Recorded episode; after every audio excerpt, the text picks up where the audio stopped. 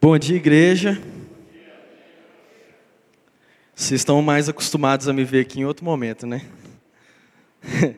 no momento de louvor, ministrando através das músicas, mas hoje recebi uma missão um pouco diferente, tão enriquecedora quanto, tão privilegiada quanto, que é administrar a palavra à igreja. E eu creio que não é muito diferente, né? Na Bíblia não fala do ministério de louvor, né? Fala do ministério do pastor, do profeta, do mestre, é, do apóstolo, enfim. Não tem um ministério do, do ministro de louvor. Então, na verdade, estamos todos aqui para ministrar a palavra do Senhor, para reconhecer as verdades que vêm dele, as coisas que ele tem nos ensinado, para testemunhar a respeito dele e esse é o meu objetivo aqui hoje. Vou até abrir minha cola. Que o pastor Léo usa a cola dele também, eu tenho que aprender, né? Olha, Aline, você não levou minha cola não, né? tá aqui. Deixa eu colocar aqui no cantinho. Mas, graças a Deus, eu tenho muito prazer de ouvir esses testemunhos esses momentos de testemunhar no culto, sabe? Talvez eu não tenha nem muito a pregar, porque muito já foi ensinado pelo, pelo Daniel, pelo Vinícius, através dos testemunhos. Esses momentos de testemunho, eles enriquecem muito a gente, porque é através do testemunho que a fé da igreja é fortalecida, que a esperança é renovada, que a gente pode redirecionar as rotas. A palavra do Senhor nos ensina que o testemunho é a forma mais efetiva de pregar o evangelho. E como crerão se não há quem pregue? E, e que tipo de pregação que existe se não há um testemunho coerente? Eu tenho caminhado com Vinícius, tenho caminhado com Daniel, eu tenho atestado que realmente o Senhor tem feito grandes coisas. Realmente o Senhor tem falado no nosso meio. Realmente é, as coisas têm sido feitas. O Senhor continua falando aos nossos corações. Deus tem falado comigo também durante essa quarentena. Deus tem me ensinado coisas muito valiosas. E nada melhor do que falar aqui hoje sobre algo que Deus tem me ensinado, antes de mais nada, né? E dentre essas coisas que Deus tem me ensinado, eu fiquei pensando, Deus, o que, que é para a nossa comunidade? O que, que é para esse tempo, para a nossa comunidade? O que é para nós coletivamente? Porque tem coisas que Deus quer me ensinar. Deus quer falar para o Mateus. É só o Mateus que está vacilando nisso. Mas tem coisa que Deus fala com a gente, que o Espírito Santo começa a mover em cada um de vocês, que vai testificando, um por um, que é coisa para a comunidade, que é coisa para a edificação de todos nós. E hoje Deus tem me incomodado muito em relação ao estilo de vida em que temos levado, ao estilo de vida ao modo que nós temos conduzido as nossas vidas. Eu gosto de dizer que existe um engano hoje em dia, quando alguém traz a palavra, quando alguém prega, é, a gente recebe, fala, é isso mesmo. Nossa, Deus podia falar isso com a minha esposa. Não, é isso mesmo. Deus podia falar isso com o meu pastor. Deus podia falar isso com com meu filho, com meu pai. Nossa, Deus podia mudar. Nossa, essa palavra foi boa. Graças a Deus que fulano está aqui para escutar. E, querido, eu queria dizer que, na verdade, essa palavra é para todos nós. Essa palavra é para todas as gerações. E que a sua oração hoje seja para que você pegue a sua porção, para que o Espírito Santo de Deus te incomode naquilo que te couber, sabe? Esquece as outras pessoas, esquece seus familiares por um momento e tenta buscar o que, que Deus quer redirecionar, o que, que Deus quer te lembrar. Essa palavra hoje, na verdade, é uma lembrança para você. Você já escutou sobre ela, mas é uma lembrança para você. Hoje eu queria falar sobre o estilo de vida que Deus espera de nós. Porque nas conversas em que eu tenho tido, nas postagens que eu tenho lido nas redes sociais, nas mensagens que eu tenho recebido nos grupos de WhatsApp, nas notícias que eu tenho visto sobre famosos que são cristãos, eu tenho percebido que muitas declarações, muitas condutas, até mesmo minhas, não refletem o estilo de vida que Cristo programou para nós. Nós cremos que a palavra do Senhor, ela tem uma prescrição. Ela nos ensina como viver. A palavra do Senhor nos ensina, olha, Mateus, se alguém te agredir, dá outra face. Olha, então a gente já tem uma prescrição de como vai funcionar se você se deparar com uma situação em que você foi agredido. A palavra do Senhor nos diz que quando você for doar alguma coisa, doe com alegria. Então, olha ali, quando você for doar, existe uma forma de doar. E a palavra do Senhor nos ensina como fazer todas as coisas. Existe uma prescrição. E por mais que a gente venha nos cultos todas as semanas e escute uma vez ou outra sobre como agir, no decorrer da caminhada a gente passa a ficar um pouco distraído. E eu sinto que hoje, infelizmente, muitos de nós, talvez todos nós, tenhamos nos deixado contaminar um pouco com a forma de viver a vida que o mundo leva, com o estilo de vida. Hoje muito se fala em estilo de vida, lifestyle. É, estilo de vida a gente entende por seu modo de agir os hobbies que você tem, o vocabulário que você usa, a roupa que você veste, as suas opiniões político-ideológicas, é, a forma com que você caminha, é, se você pratica atividade física ou não, mas principalmente a forma com que você vê o mundo, com que você se comporta em relação ao mundo. E eu queria trazer a memória da igreja hoje, com muito temor, algumas coisas que precisam ser relembradas na nossa caminhada. É... Eu queria usar, por exemplo, um, um exemplo para vocês. Vou pensar, João Batista. Esses dias eu estava escutando sobre João Batista. E a palavra do Senhor, ela fala um pouquinho de como foi a vida de João Batista. E Jesus, quando ele se encontra, se depara com João Batista, a palavra fala que Jesus testemunha a respeito de João Batista.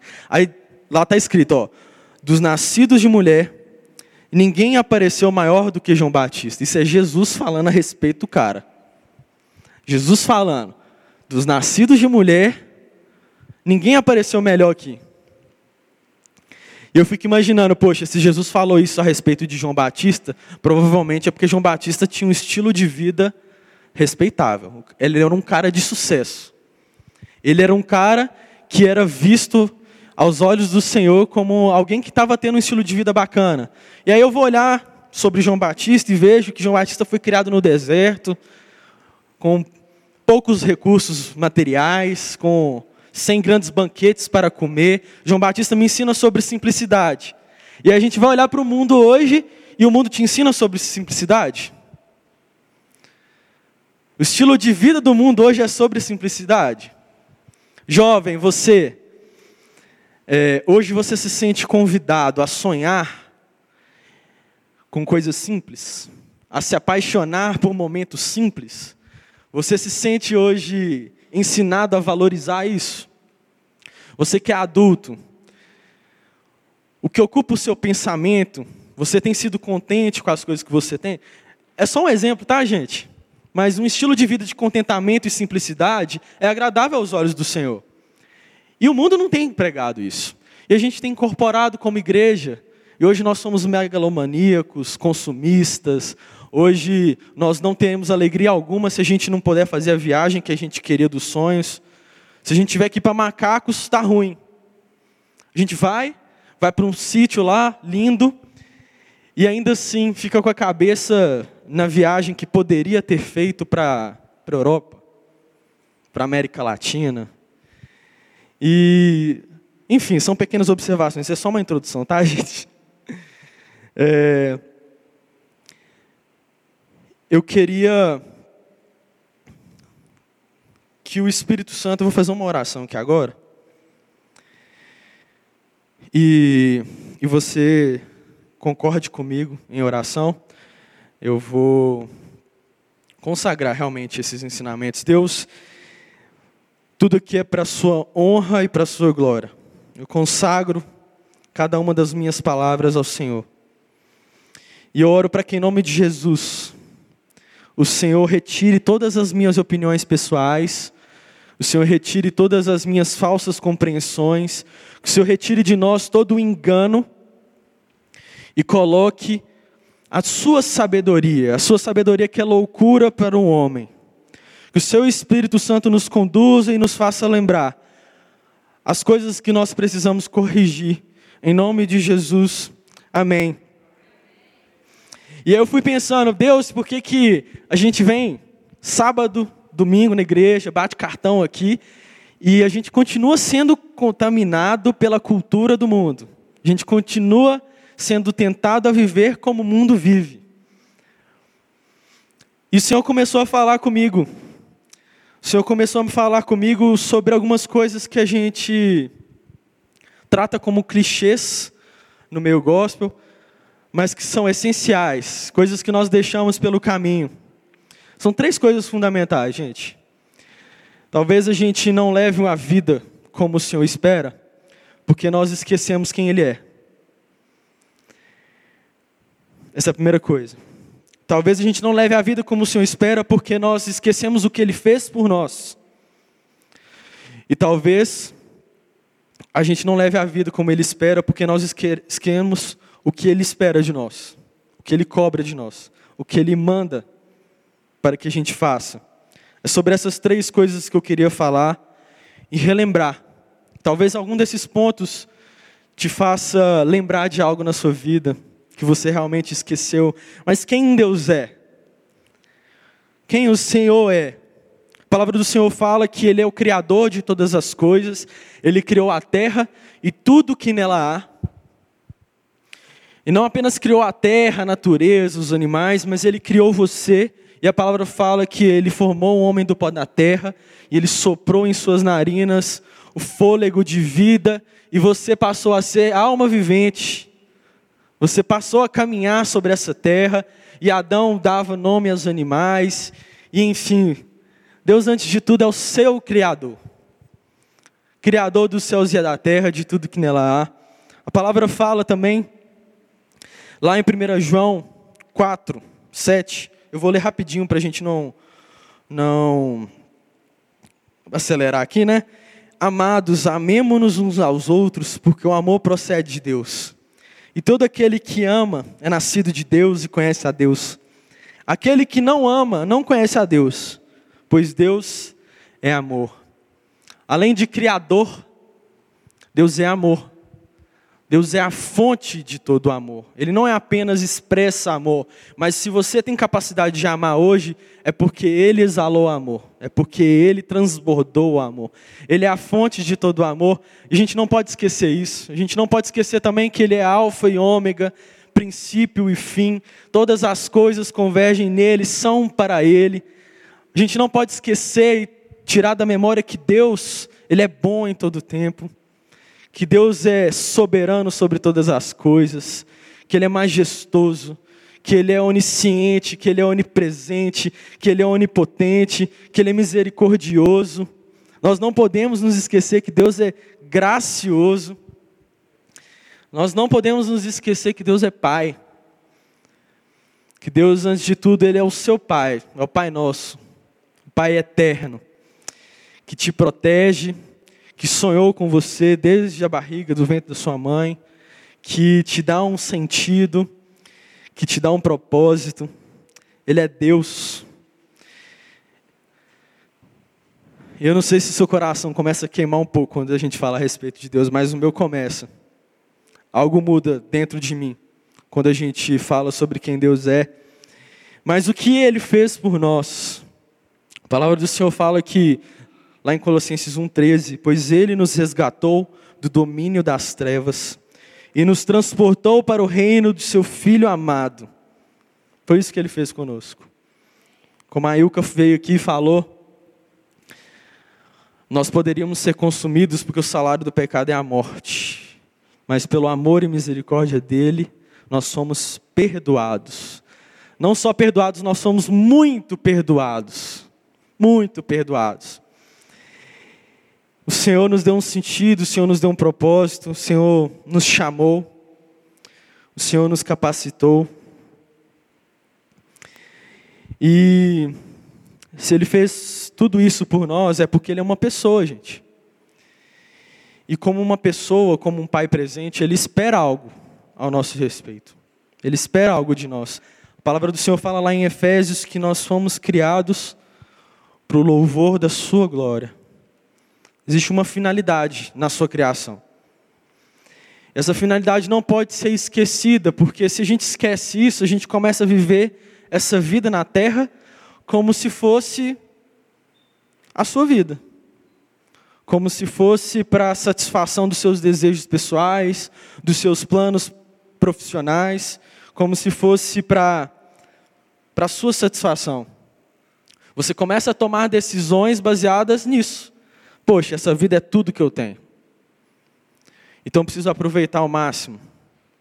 Preciso aproveitar ao máximo a minha família, eu preciso aproveitar ao máximo tudo que, que me aparece. Eu preciso. Enfim, eu preciso de tantas coisas. E a gente precisa de tantas coisas, né? Eu recentemente me casei, dezembro do ano passado, e as coisas que eu preciso mudaram. Agora eu preciso pagar a conta de luz, Agora eu preciso me preocupar com o vencimento dos boletos. Agora eu preciso me preocupar com o meu emprego, com o bem-estar da minha esposa. Eu sou responsável por ela também, pelas emoções dela. Hoje eu tenho outros tipos de preocupações e às vezes eu me peguei distraído nessas preocupações, esquecendo o que de fato é importante. É... Mas o que Deus espera de mim? Eu quero trazer rapidamente quatro coisas para vocês aqui. Quatro coisas que Deus me lembrou que talvez sejam para relembrar você hoje. A primeira delas é fidelidade. Deus espera que você seja achado fiel em todas as circunstâncias. Sabe por quê? Porque não importa qual momento da vida você esteja, existe algo que ocupa seus pensamentos hoje. Existe algo que hoje é muito importante para você. E a palavra do Senhor fala que Abraão tinha uma promessa, e a promessa é que ele seria pai de multidões, e Abraão teria um filho, e esse filho não chegava. E era isso que ocupava os pensamentos de Abraão. E Deus deu um filho para Abraão. E depois de algum tempo, Deus pediu o filho dele como sacrifício. E eu fico pensando como foi para Abraão subir aquele monte com o filho do lado, e o filho era o cordeiro que seria sacrificado. Abraão teria que sacrificar o sonho dele. Abraão teria que sacrificar a promessa dele. E quanta dificuldade a gente tem de sacrificar as nossas promessas, os nossos sonhos, os nossos planos, as viagens que a gente programou. Quanta dificuldade a gente tem de sacrificar coisas tão pequenas. Quanto sofrimento isso nos causa. Eu não sei se você já parou para pensar nisso, mas a gente deveria sofrer tanto por ter que abrir mão de uma viagem. Eu, por exemplo, eu tive que abrir mão de uma viagem que eu queria fazer. Nossa, eu fiquei tão chateado. A gente devia sofrer tanto. A gente devia se importar tanto, sim. Abraão, ele só queria ser fiel a Deus. Abraão, ele só queria cumprir o que Deus planejou para a vida dele. Era a única coisa que importava para a vida dele. E eu queria que você trouxesse a sua memória hoje. O que ocupa os seus pensamentos. E se você tem sido fiel a Deus nos seus caminhos, nos seus planejamentos, naquilo que você tem feito de planos. Se você tem sido fiel a Deus, quando Ele sopra em seu ouvido, abre mão. Abre mão disso, abre mão daquilo, faz isso, faz aquilo. Gente, eu tava pensando aqui, falando, velho, ô Léo, eu vou andar mais rápido, tá? Para ficar tranquilo. Mas eu tava pensando que às vezes a gente não abre mão do nosso tempo no domingo de manhã. A gente abre mão de escutar um pouquinho mais da palavra porque a gente programou o almoço meio-dia. E a gente começa a se levantar e ir embora. A gente não está preparado para abrir mão de nada, não. Esse é só um exemplo, tá, gente? Às vezes aconteceu uma emergência, realmente você precisa sair do culto. Não sejamos religiosos. Mas o que eu estou querendo dizer aqui é que Deus espera de nós um novo nível de fidelidade, um novo nível de rendição aos pés dele. Deus espera de nós obediência, que é o segundo ponto. Poxa, Abraão podia questionar a vida toda. Não, essa promessa que o Senhor me deu, o filho que o Senhor me deu, o filho da promessa, o Senhor vai pedir de volta? Não, eu não dou conta. Nós precisamos ser obedientes. A palavra fala que a obediência é a maior prova de amor. E o que eu creio é que às vezes a gente tem passado de aprendizado em aprendizado, ignorando as ordens do Senhor. Porque Deus não fala apenas através da palavra, Ele fala através de mim, no púlpito. Ele fala através das pregações que a gente escuta, da célula que a gente está presente. E nós não podemos ignorar o que Deus tem mandado. Talvez o Espírito Santo vai te incomodar e agora, o que Ele tem te ordenado a fazer. Porque se nós dizemos que amamos a Deus, nós precisamos obedecê-lo. Doa o que doer. Talvez tenha doído muito para Abraão subir aquele monte, só de subir. Porque para quem não sabe, no final Deus abriu mão, abriu mão não, né? Deus foi misericordioso e, e o filho de Abraão não precisou ser sacrificado. Mas só de subir o monte, você está preparado de obedecer a Deus e subir ao monte com seu filho? Caminhada com Deus, o estilo de vida que Deus espera de nós é um estilo de vida de renúncia, em terceiro lugar. Fidelidade, obediência, renúncia. Eu estava conversando com o pessoal na minha célula e a gente estava falando sobre a história de José.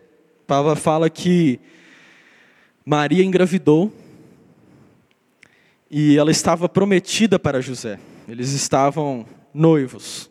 Já existia um compromisso, mas que ainda não tinha sido consumado. Eles não eram casados. E do nada Maria aparece grávida. E José até planejou uma forma de deixar Maria sem que a honra dela fosse é, tão prejudicada. Porque naquela época, gente, a honra era o que mais importava. Naquela época, era um escândalo Ainda é um escândalo, mas hoje a gente se acostumou. Mas era um escândalo. Um filho, aparentemente fora do casamento, né? Porque se não foi com José que ela coabitou, de quem era aquele filho? E aí a palavra fala que um anjo apareceu por sonho e falou: José, calma. O filho é do Espírito Santo. Deus fez isso para que a palavra se cumprisse. Porque o filho precisava vir através de uma virgem. E José não só acreditou, não só ouviu a voz do Senhor, como ele renunciou os critérios de honra da época. Ele assumiu, ele permaneceu com Maria, ele se casou com Maria, ele se guardou até o nascimento do filho, eles não tiveram relação, a palavra conta. José, ele renunciou à reputação dele, talvez, de permanecer. José não só renunciou à reputação dele, à boa fama dele, como José, ele logo após que Jesus nasceu, ele renunciou à casa dele. Ele teve que fugir para outra nação. Nós estamos dispostos a abrir mão de alguma coisa pelo Senhor, por amor a Ele, para que o propósito dele se cumpra. A gente estava disposto a abrir mão do nosso status, da nossa honra, da nossa reputação, porque as coisas que Deus manda são loucura para o homem. A palavra ensina a gente. Às vezes o que você vai fazer é incompreensível, é irracional, mas foi Ele que mandou fazer. A gente está disposto a abrir mão das nossas opiniões. Porque hoje em dia todo mundo quer ter opinião sobre tudo. Eu falo por mim. A gente quer manifestar sobre política, sobre a vida pública, quer opinar sobre o noticiário. E a gente se esquece de Deus completamente nessas opiniões que a gente lança, na forma de falar. O que você tem planejado a esse respeito? O que você tem pensado a esse respeito? Você tem submetido os seus pensamentos ao Senhor? Mas a última coisa que eu queria falar de um estilo de vida de, de que Deus espera de nós é um estilo de vida de adoração. Deus espera de nós um estilo de vida de quem adora a todo tempo. a todo tempo. Lá em Salmo 42 fala, Salmo 42, 5.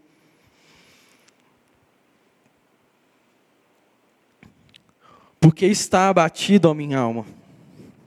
Porque te perturbas dentro de mim? Espera em Deus, pois ainda o louvarei. A Ele, meu auxílio e Deus meu. Salmos estão repletos de afirmações deste tipo.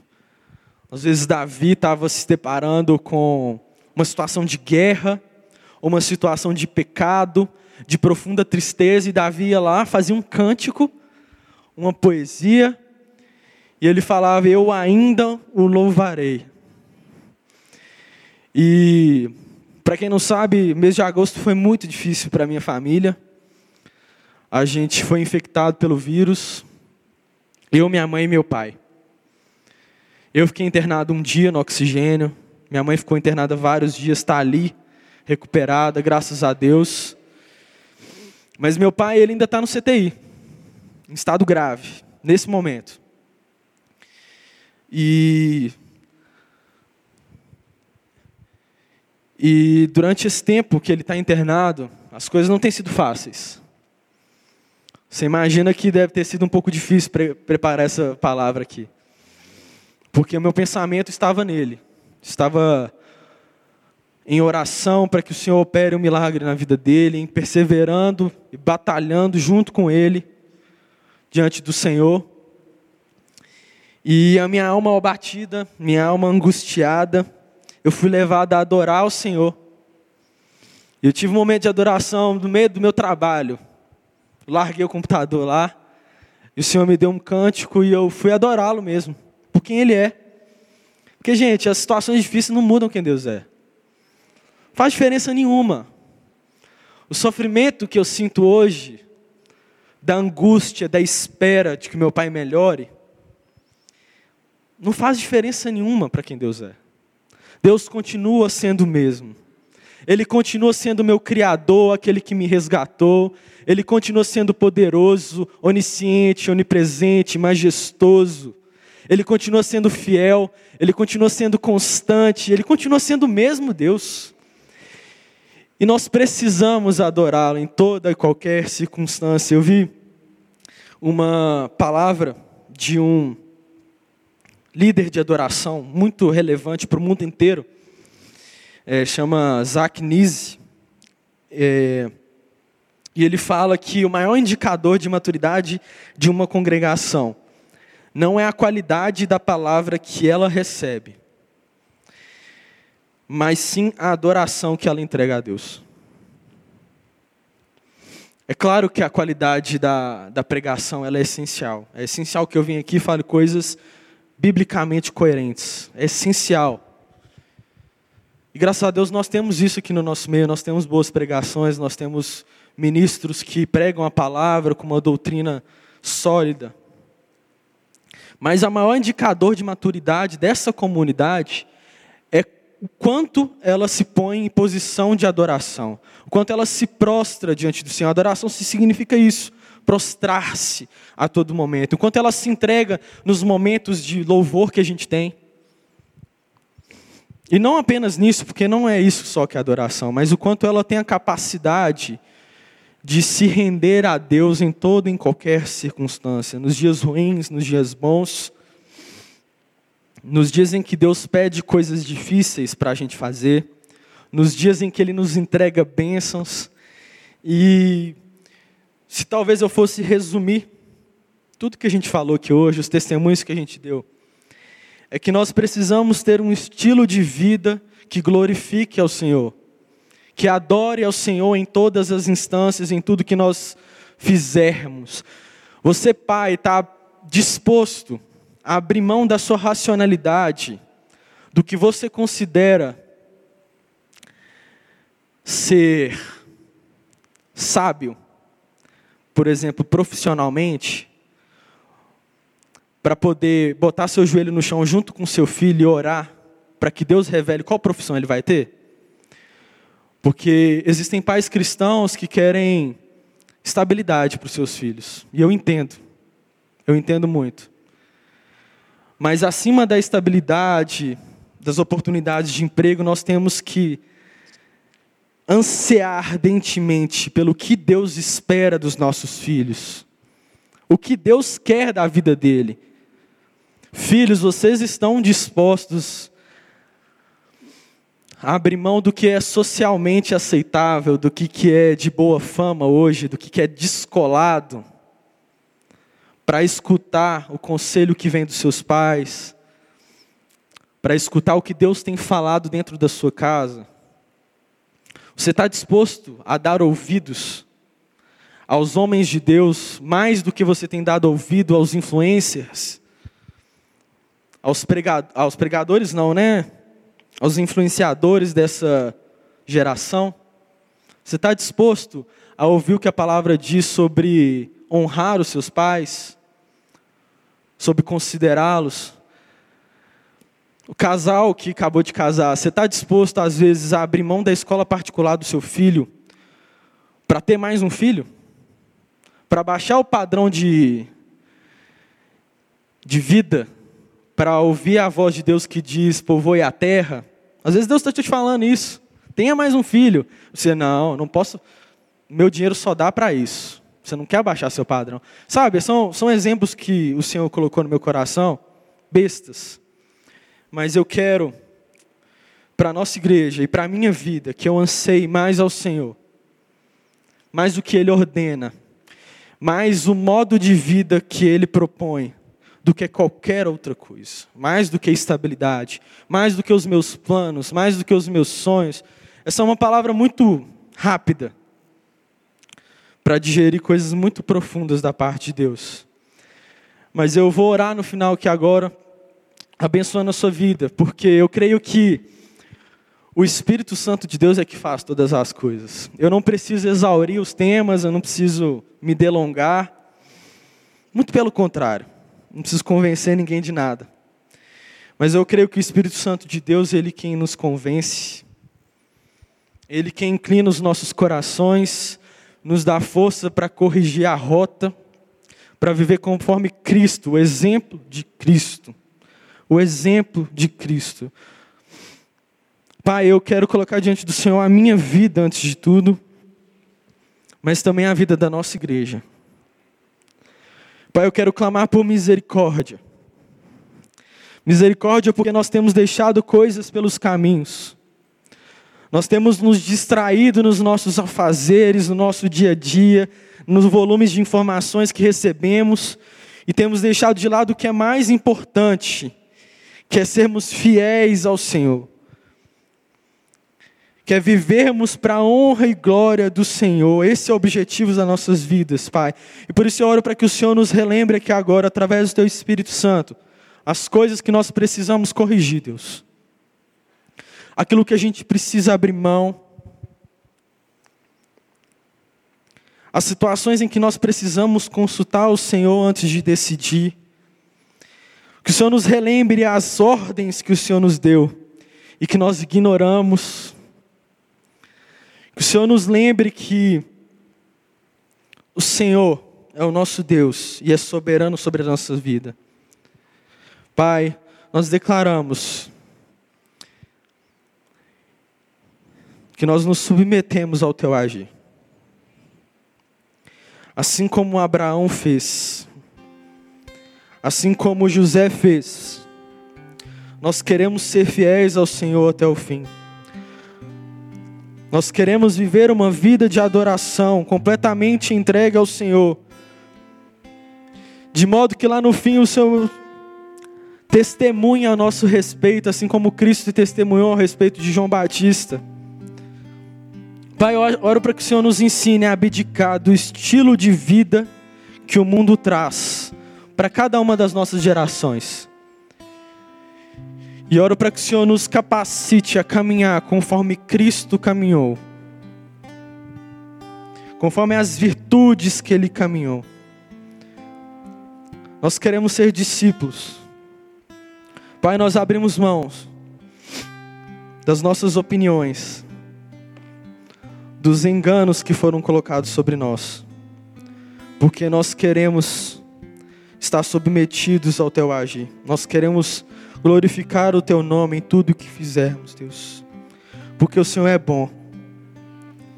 Porque o Senhor é amor e nos, ensinou a amar. Porque o Senhor é o início e fim de todas as coisas. Porque todas as coisas convergem ao Senhor. Porque o Senhor é nosso Pai, que nos protege, que cuida dos nossos, que nos dá direção, que nos dá um propósito. Porque o Senhor é misericordioso, é bondoso, o Senhor é constante, o Senhor não muda. E por saber quem o Senhor é, Deus, nós queremos nos render ao Senhor, render os nossos corações inteiramente ao Senhor em adoração, em serviço, em coerência. Pai, abençoa as nossas vidas e nos faz testemunhar o seu respeito por onde passarmos. Essa é a nossa oração. Em nome de Jesus. Amém.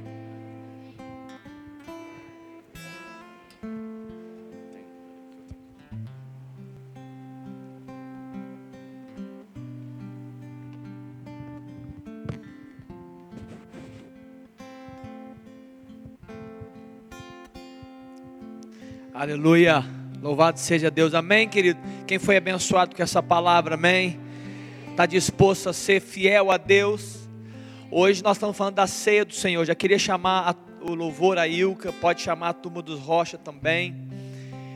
Essa palavra, né? Hoje é o dia de ceiar a ceia que é do Senhor. E hoje é um dia de fidelidade, Mateus. Porque hoje é um dia que a gente fala de aliança, hoje é um dia de lembrar do Senhor porque nós vamos trazer à memória quem Ele é. Hoje é um dia da gente entender que Ele é ele, daquele que Ele espera de nós, porque Ele fez algo, e Ele está dizendo: Olha, se eu fiz algo que foi abrir mão da minha vida, então eu quero que você que me segue também abra mão da sua vida. Hoje é o dia, hoje é o dia da gente se lembrar dessas coisas, lembrar dele, lembrar de quem Ele é, do que Ele fez por nós, da sua morte, da sua ressurreição a última palavra bíblica não é que Jesus morreu, a última palavra é ele ressuscitou, amém ou não? Essa é a última palavra, e essa palavra está em parêntese, porque aquele que ressuscitou está no céu voltará e vai levar a sua igreja, vai levar os seus fiéis, amém? Quem vai subir com Jesus, amém? Levanta sua mão, amém? Louvado seja Deus, Mário. Eu queria chamar o Mário também aqui à frente, os outros, os nossos parceiros aí de distribuição. Se você não está entendendo o que está acontecendo aqui, essa é a turma da juventude. Se você não conhece a juventude da igreja, nós estamos aqui com uma parte delas. Nem todos podem vir, né? Tem familiares que não permitem por causa da pandemia. Eu só queria que falar alguns nomes aqui. Esse aqui, aqui tem o Lucas, está na bateria. Ele namora a Ilka, gente. Que lindo, né? Estão servindo a Deus juntos, né? A Ilka está aqui, a Yasmin, irmã. Está aqui os Rocha, né? nós temos dois pescadores e o mártir. Aquele ali é o Tiago, ele pesca, e esse aqui é o Pedro, pescador do Senhor. Esse aqui é o Estevão. Esse vai embora mais cedo, né? Segundo a Bíblia, mas, mas ele vai para o Senhor, né? No final das contas está todo mundo. Esse aqui é o Vico, ele já deu testemunho. Cadê a Ju? Ju, dá um, dá um tchau. Olha para trás ali, gente. A Ju é sua esposa, né? São casados. Louvado seja Deus. Aqui está o André, a Lohana. Cadê o neném? Gente, o, gente, o neném deles, qual é o nome? Esqueci o nome. É um nome difícil. Noah. Gente, o Noah está aqui. Tem quantos meses o Noah? Dois meses está aqui conosco. Está aqui a Aline, a Aline e o Titã, né? Casal também, namorados. Já estão pensando em casamento. O negócio está acontecendo, gente, né? Está aqui o Ian, o Cadu, a Esther, está aqui Isaac, abençoados. Amém? Vamos cantar uma canção. Fica de pé onde você está. Muitos outros estão aí, né? Te deram, te deram um, abraço, um sorriso. Que nós, como a Aline falou, que nós possamos viver isso, sermos um. Amém? Enquanto a Ilka canta essa canção, eu queria, Mário, já pode distribuir. Lembrando que temos pessoas lá na galeria, tá, Mário? Viu? Lembrando disso, eu queria que você agora trouxesse a memória. Eu sei que você vai ter que ficar com o olho aberto para pegar um, um pedaço de pão e pegar um, cálice. Mas eu queria que você se conectasse com o Senhor nessa hora, com todo o seu coração, amém? Enquanto você canta essa canção, você traga a memória. A ceia dele, é ele que preparou esse ambiente para nós, é a ceia do Senhor. Nós estamos aqui aproveitando desse tempo. Ele preparou a mesa, ele se deu, ele é o pão, ele é o vinho, ele é tudo. E ele quer compartilhar isso eternamente conosco. Então, que nessa manhã você possa receber isso no seu coração, amém? Vamos cantar, amém? Louvado seja o Senhor Jesus.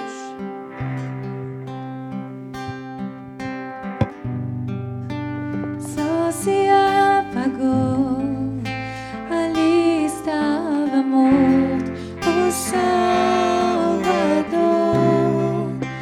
seu corpo lá na cruz, seu sangue derramou o peso do pecado. Ele levou, levou. Obrigado, Senhor Jesus.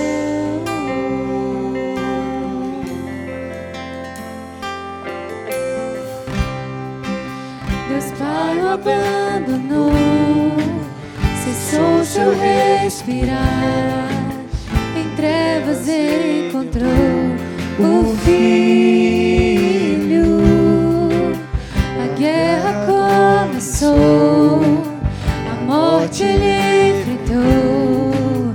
Todo o poder das trevas vencido foi na terra estremeceu, o sepulcro se abriu e nada vencerá seu grande amor.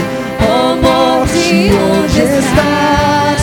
O rei ressuscitou, ele venceu para sempre,